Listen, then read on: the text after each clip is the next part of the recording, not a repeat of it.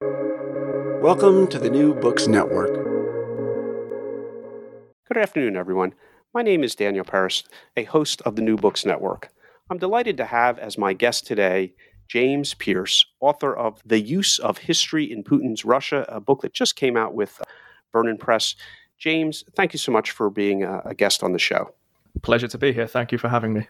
I'm thinking about how I present this, and as a historian myself of the former Soviet Union, I know that history matters, but then you think about in Russia, history really matters. It's it's yes to a degree that is, I think, um, unexpected uh, for people from other societies. That it, it's just intertwined dramatically and extensively with uh, notions of identity and, and, and narrative and, and patriotism. Go, go, provide an overview for people who may not be aware of the extent to which history matters in Russia to the official ideology to you know to down to down to high school teachers whom you interview in this very interesting work.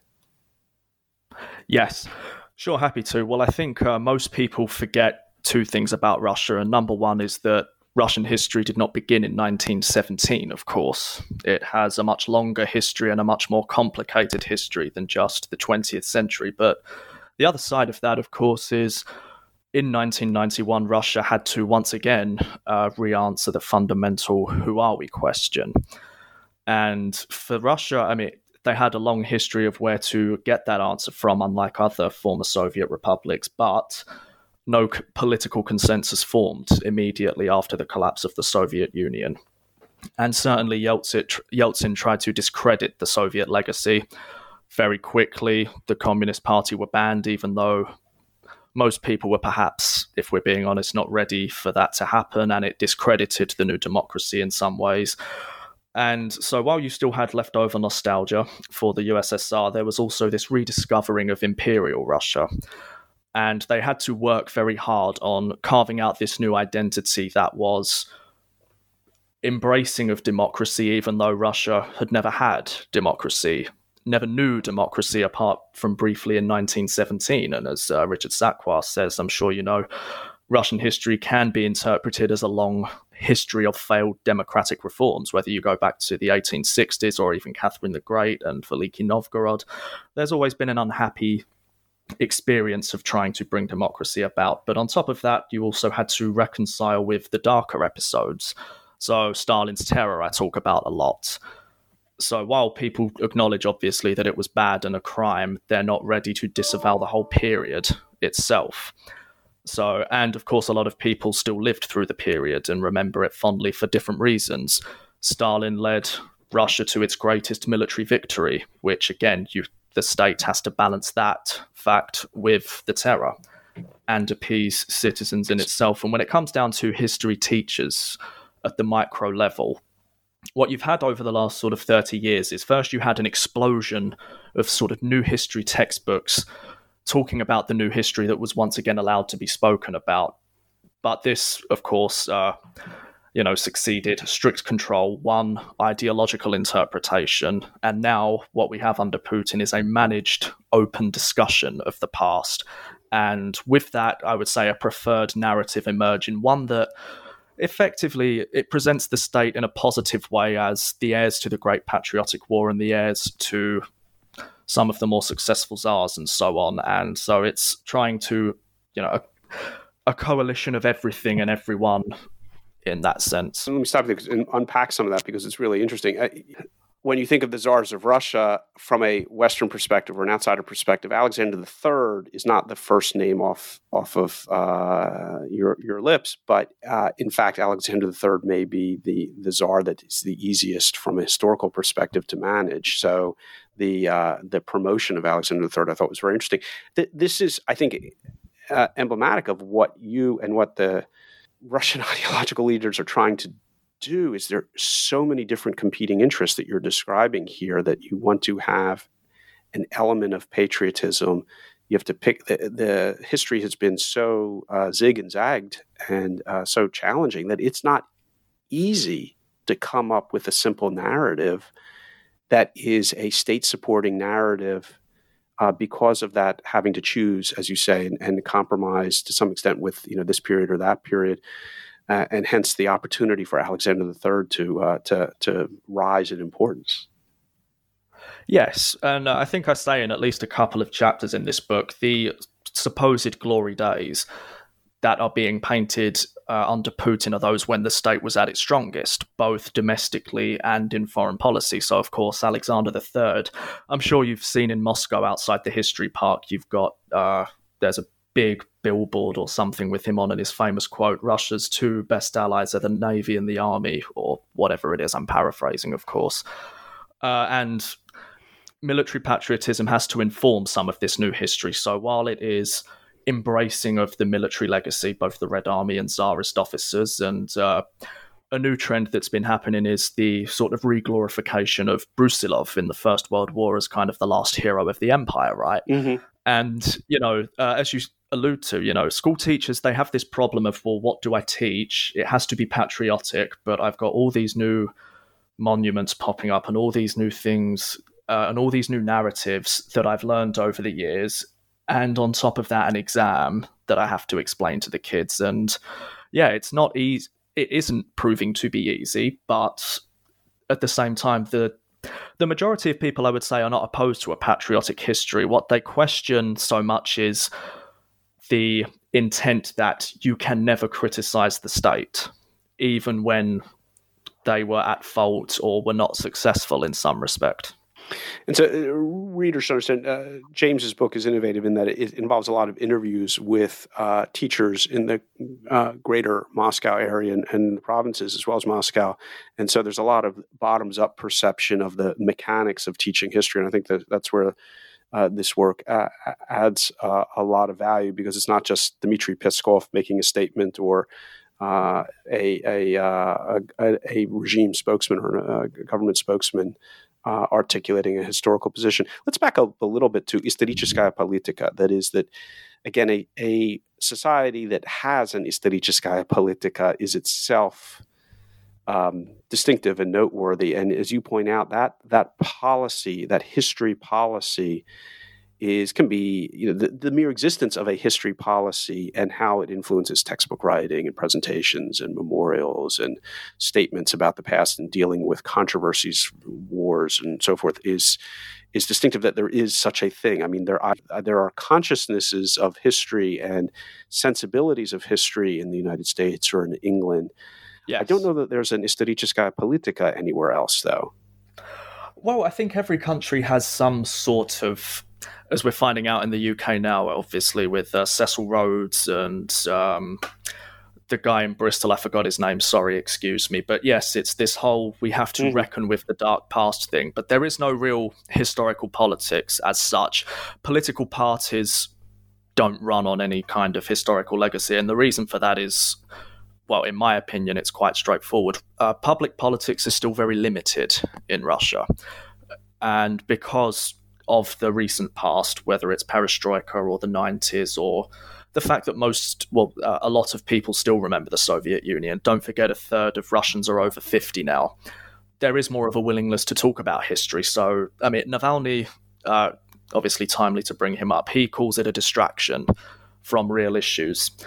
I don't think that's quite true. What I think it is, is just that in many ways, and a few of my students in Moscow have said this before, the government has to explain the chaos in a way. Uh, how how is it that Russia, who contributed so much to science and culture, ended up with a leader like Stalin? And then how did we end up with perestroika after all the promises of 1917? And when we thought that they were finally going to come true, did we end up in absolute poverty? And so I think it's part of that but it is also, and perhaps we'll talk about this going forward, it's starting to wear slightly thin now with the lack of socio-economic reforms. So it's not just explaining the chaos so much, it's explaining the lack of reforms in what is now a notionally democratic state. I, I should mention, uh, James, or you can mention that you are longtime resident in Moscow. You're currently teaching uh, at the University of Liverpool, but basically a longtime resident. So you, you are yes. able to observe uh, this историческая politika, both at the government level, kind of cultural institution level and the secondary school and exam teacher uh, level uh, uh, close up, and uh, that that comes out through the book. That uh, you know how how the institutions of history, whether it is local schools or institutions and, and academics, have to wrestle with Istiricheskaya Politica or a part of Istiricheskaya yes. Politica uh, and it, its evolution and how they deal with the, the various uh, well, challenges and, uh, yes. the, again, the twists and turns of, of Russian history. Yeah. Uh, and this is one of the bigger points as well. I should stress uh, they're trying to. When I say they, I mean uh, the powers that be. They're trying to make history very linear. One line from Rurik to Putin an uninterrupted march kind of thing. The trouble, of course, with history is it's not linear. I mean, time is linear, but history is actually very messy, as we've been finding out both in the US and the UK. You know, uh, the past is dark, and you can't just necessarily explain that away with, you know, Peskov making a statement or Dominic Cummings making a statement or anybody for that matter. There has to be. Um, legitimate answers that don't cause disillusionment with the present. And that's another important point I try to highlight. Russians value the present more than the past because. Well, well, where do I begin with that? But yes, they value the present more, and so because of that, there is there is this desire to they they need the past to be good and to look better, so they can protect the present situation, and so they can manage a polarized population, and so on and so forth. Is that, but is that different than in the UK or the US? That is, we have people who, interestingly enough, in the United States a few years ago, we had the phenomenon of Hamilton, which was a Oh, unexpected oh, hit based on it's what every political science or history, American history teacher wish they had been able to come up with because it, yeah. it you know, nails the main main issues of constitutional government and in such a compelling way. But even with that, despite Hamilton, I think Hamilton's more the exception that proves the rule. And I'm kind of circling back to this uh, sensibility in Russia seems to be heightened, perhaps more than it's ever. There are people in the United States who care a great deal about U.S. history, whether it's the Hamilton period, whether it's the Civil War period, the notion of quote what we call the greatest generation end quote, which is the World War II veterans. Sure, England's got a thousand year history, which uh, is um, really, really a part of its identity uh, and certainly helps the tourist trade a lot. And you've got a lot of buildings uh, that that uh, are are welcoming, and it's that's all fine and good in thousand year old universities. Uh, but I, I I I don't know if the arguments about uh, Tudor history or even the uh, Federalists arguments, uh, the Jeffersonians versus the Hamiltonians, the Federalists in, in the early history of the Republic, are as intense as they are in Russia. It just seems that history matters more in right. Russia. And in your time, both ha- have I mean, I'm circling back to the initial question, but I think it's why the book and why this topic is so interesting is why is Russia, why is history so important in Russia to the ideology of the government. And maybe that's the answer that there is a ruling ideology of the government and it wants a neat and tidy package, which includes history. Whereas in the West, governments change and uh, they don't need to present a, a uh, entirely uh, sealed package of linear, as you call it, linear history. But you know, why is it so important that the Russian government have this historical backing and a fully fledged историческая politica? Sure. Uh, well, there's a number of things I'll try to deal with, but uh, if I start just by comparing it with uh, the situation in the UK, um, so with Brexit, there is uh, there's a small his- historicistica politica element there, and that is that essentially we had no mourning process for the end of the empire. It and we were no longer a great power any longer. And there's this whole element of the empire in Brexit and of this sort of country that we lost and that we you know, some people would like to get back. But then on the flip side of that, with the anti Europe, there's always been an anti European thing in British thought, simply because they've spent the last thousand years trying to invade us. Okay, so there is a natural distrust there. With Russia, Uh, and again, also so uh, about the ideology element. I can't say there's an ideology as such. I know that p- people go to great lengths to say this is what Putin wants and this is the Kremlin's idea. I don't think there is an ideology as such because ideology is very fixed. So under the Soviet Union, it was Marxism, Leninism, and it was confined to again strict ideological lines. And with history, it was very economic in a sense. Okay, because it's hard enough to write history from a Marxist perspective, uh, particularly Russia's. So that's what they did. Putin has shown himself to be ideologically flexible over the years. He's been pro Europe, he's been surrounded by hostile others, and every occasion he's done that, he's backed it up by some comparison of history, World War II being his favourite one. Um, because it's the one thing that brought the people of the Soviet Union together for the first time and gave them an achievement they could rally behind. And so that's why they're desperate to keep the flame going, kind of thing. So I think it's just, it adds a layer of legitimacy. Uh, it, it never fails to generate media attention. And uh, perhaps that's slightly cynical of me to say, but every politician needs to throw in something to have their, you know, their moment aired. And I think that's just his and other political figures in Russia do it too, whether it's the communists or whether it's Eurasianists. Uh, the problem that Russian liberals have, and I think this is topical, obviously, with everything going on in Belarus and with Navalny. Um, the problem Russian liberals have had at gaining power is they've quite often been unable to place Russian history into a context that benefits them or makes them look you know, or to show them in a positive light. There were no statesmen that they could rally behind, not really. Uh, whereas Putin, as we talked about, he can select any number of figures or any period that can show statism or pragmatism. I think if Putin does have an ideology, it's pragmatism, but that's probably for another podcast. yeah, we're running up against another podcast, which is the Russia and the West podcast the Martin Malia and many other people over the last hundred years who have, including in Russia, who are arguing one or another Russia is part of the West, not part of the West. Uh, and the you mentioned the Eurasianists yourself. These are uh, intellectuals in Russia who kind of issue. This is not part of your book, and it's a topic for another day.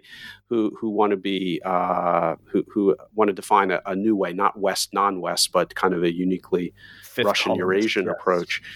And so th- there are the underlying issues that make it very hard. Uh, uh, underlying issues of identity that make it very hard when you are looking at Russia's history to to choose. Because again, if you're choosing if, according to the Western paradigm, certain individuals in Russia are trying to highlight uh, abortive efforts at liberalism, then you you have one historical narrative.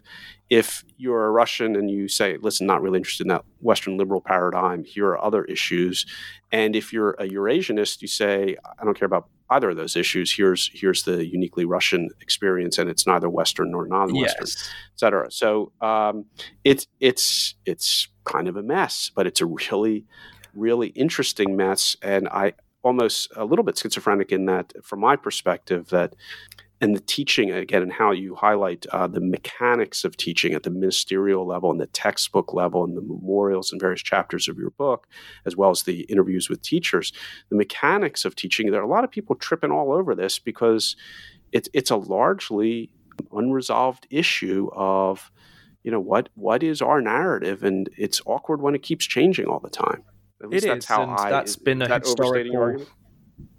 No, I think that's a valid point, but I think that's also a historical precedent in Russia. There has, you know, going back to the the 19th century and even to the times of Peter the Great, this question is, you know, is Russia European or Asian, or are we a technocracy or uh, an empire, a multinational empire, or what is it? And that's whole part of the Russian idea discussion, which is effectively it is informing the rewriting of history under Putin, and it did under Yeltsin as well, but to a lesser extent.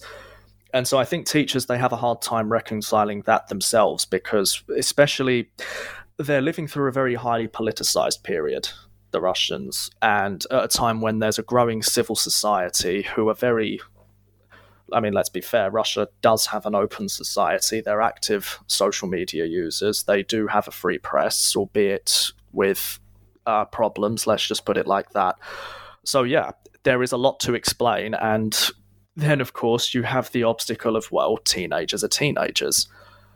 How do I get them to care about something that they can't really connect with? Because now what we have in Russia is every school child was born under Putin or after Putin became the president. They have no memories of the Soviet Union or of the Cold War. It's just stories from their grandparents. And so the memory aspect also has to be dealt with in that regard. So you you're uh, you reference the teenagers, and I think what's interesting in your book is that there's a lot of nuts and bolts of uh, taking a history exam in uh, in your work, and a lot of bottoms up history. You want to describe some of that, your research, interviews with teachers.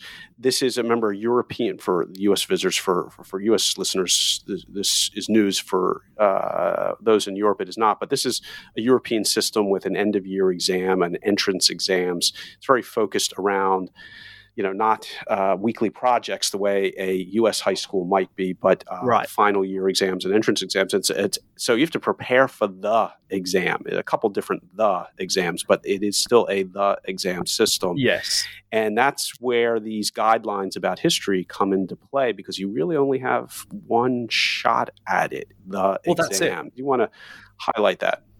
Yeah. So. Um, history is an elective subject after the ninth class. So, uh, in terms of age group, just to not confuse US listeners, that's about 14 or 15. So, the start of high school or towards the end of high school. Um, so, uh, oh, where do you want me to begin? So, yeah, this. Uh, all Russian kids will study history. entrance exams and final exams. A mess, yeah, or so, not a mess, just challenging. It's a lot, a lot, uh, high stakes, a lot riding on the exam there's a lot riding on the exams because, of course, they determine what university you go to and if you get a paid place or not. But because it is an elective subject, but uh, it is an important subject, and that's not just me saying that because I'm a historian. If you look at polling from Levada, uh, most Russian people consider history to be a subject that needs more focus at school or as the most important subject, right? So, in some respects, it's understandable that the government wants to place so much emphasis on it if people care about it. The problem, of course, is as you say, because it's an elective subject, you have to reach them before they stop it. So the best case scenario is perhaps some leftover patriotism about certain periods and figures. And what's interesting, if you read, as I have, school textbooks, it's more the things they leave out rather than what they say that's interesting. So most of them say little about Stalin's personality, for instance, and it's not on the exam. Uh, Trotsky is covered very basically. Uh, sometimes it's on the exam, but again, it's not the central focus. Whereas in British schools, I can't speak for the US, uh, Trotsky is, or at least was, quite a huge focus of the revolutionary period. Uh, so there's that. Um, but the patriotic programs, patriotic education programs, I should emphasize, these started in uh, the mid 2000s, just after the color revolutions in Ukraine and Georgia and also Kyrgyzstan, as a way of combating what was perceived as Western interference in their own backyard. So it was uh, and it impacts mostly history, but history, what's fascinating about this is now history is basically touching every school subject. And I use the example in my book in a maths exam, they're talking about military tanks and, you know, whether rubles are better than the dollar, even though, you know, currency devaluation and all of that stuff. Uh, so, yeah. And like you say, they have to reach them in some way. And I think, you know, education, well, everyone goes to school, right? So, well, the book, the book again for those people, for, for you know, teachers in the United States or in England, uh, history teachers, high school history teachers, I think will find the book interesting because it, it deals with these nuts and bolts issues of managing. Uh, uh, listen, in the United States, we have a lot of we're countries very much divided. It's divided on issues that can easily come up in a history class, and have, everyone kind of has to be very careful about how they present them. It's a you know real hot button issue. Sure. But here you can see it in, in a different society how those those are, are managed. I, I, have to mention at this point that uh, as a former historian of, of the Soviet Union, I have been officially denounced uh, by uh, Olga Vasilyeva, who is okay. the former Minister of Education of the Russian Federation. Uh, until January of this year, had been in the position for four years. About 20, 25 years ago, she told me uh, point blank to my face. I had no business studying Soviet history because I was not. Uh, well, she's Russian. an interesting figure. actually, because she's a let's, historian. Let's go there. Yeah, she's a historian of the Stalin era, specifically uh, the Orthodox Church relationship with Stalin. So, if that wasn't controversial enough, she was she was chosen on purpose after the annexation of Crimea.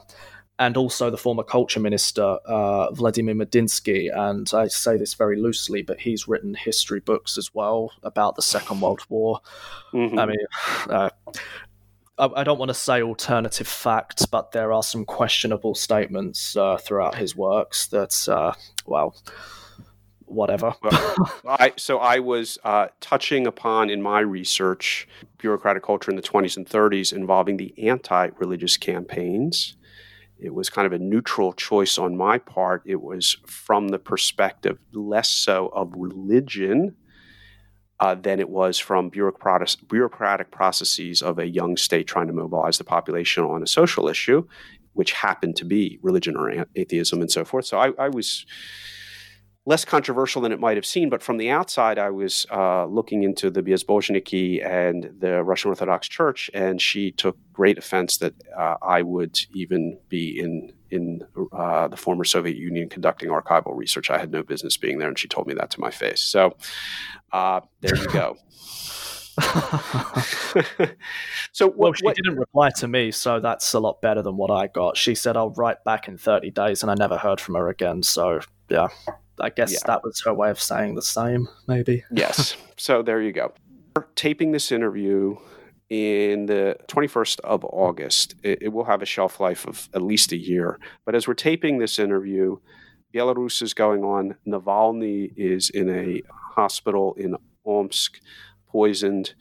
And uh, there's plenty of controversy going on, frankly, around the whole world, but but Russia's mm, uh, has it, even its more than its normal share of it right now. Do you have any sense of how the history of the current events are going to be treated and quickly assimilated? They're not going to make their way into the exams, which is kind of the core of your stuff. But it, it, if you had to see how Peskov is going to play this uh, going forward, or um, you know this current period, yeah. any thoughts from a historical perspective of how they're likely to position it? Well, I mean, talking about schools and talking about everything we have, I mean, the Belarusian and Russian school system is still very much in the Soviet model in many respects. The the way it's set up and the just bombarding people with facts. With Belarus, I think. And I wrote about this in a Business News Europe just the other day. Belarus is unlike anything we've seen before. It's not like Ukraine. It's not like Armenia. It's not like it's not like the protests in Moscow or Khabarovsk. This is an isolated incident, and I think you know uh, the Russian media now is treating this like Belarus is you know like it's a domestic event, and I think they will continue to do that because if you look at well historically and the way that Ukraine is treated, it's treated as if it's a domestic issue rather than a foreign policy issue. Navalny, you know, it's very hard to say because I mean. I think it's important that figures like Navalny exist, but I also, you know, uh, his movement is not as successful as he th- and his supporters think it is. Uh, he's got his base, but that you know his leadership style makes it harder for him to build. Unlike uh, Tikhanovskaya in Belarus, his leadership style makes it harder for him to broad a coalition of anti. Putin or anti United Russia voters, for instance. He does little more than upload videos, whereas Tikhanovskaya tapped into something, didn't she? This anti Lukashenko uh, because I mean, you look, it's it's not an anti-Russian movement, and there's a good reason why it's not an anti-Russian movement. And I don't think that we're going to see Belarus move into that kind of situation. So, um, yeah, it's well, I can't wait to read. Interesting book. times we live in. Yeah, yeah definitely. And you know, a separate topic also uh, the history of Belarus as a distinct entity uh, also uh, and, and, the notions of, of, of, historical identity manufactured history over uh, in the 20th century and earlier. A topic for another day, another book.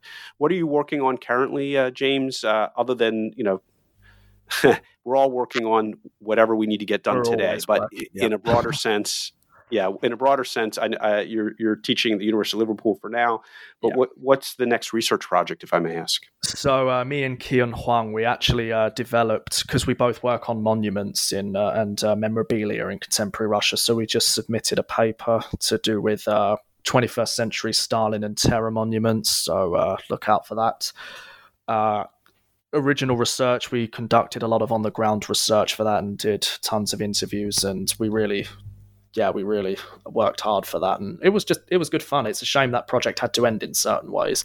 Uh, but my next project is going to be a history of the Golden Ring cities.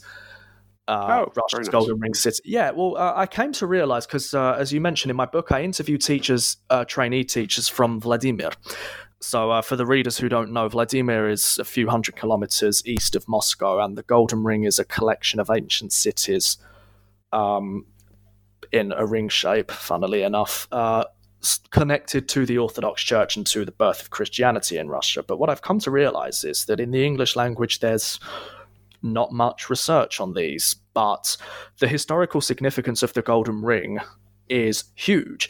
But if you look at the development of these towns, I mean, they lag behind in development. These are what Natalia Zubarevich calls Russia 2. They're provincial towns that are trying to modernize, but their main modernization selling point is the history and this Right, other right. side of Russia that is pre-revolutionary and pre-pre-revolutionary. Uh, but yeah, I did my I did my archival research in Yaroslavl, so I oh nice. I, I get your point. yeah, so that's going to be exciting, and uh, uh, so I've just begun that research, and uh, I've spent a lot of time in the Golden Ring as well because I used to do summer camps uh, when I was working just as a teacher in Russia. I used to go and do summer camps in the Vladimir region, and Mhm. I have a lot of friends there, and obviously conducted my research there, so it's a kind of natural progression, I think.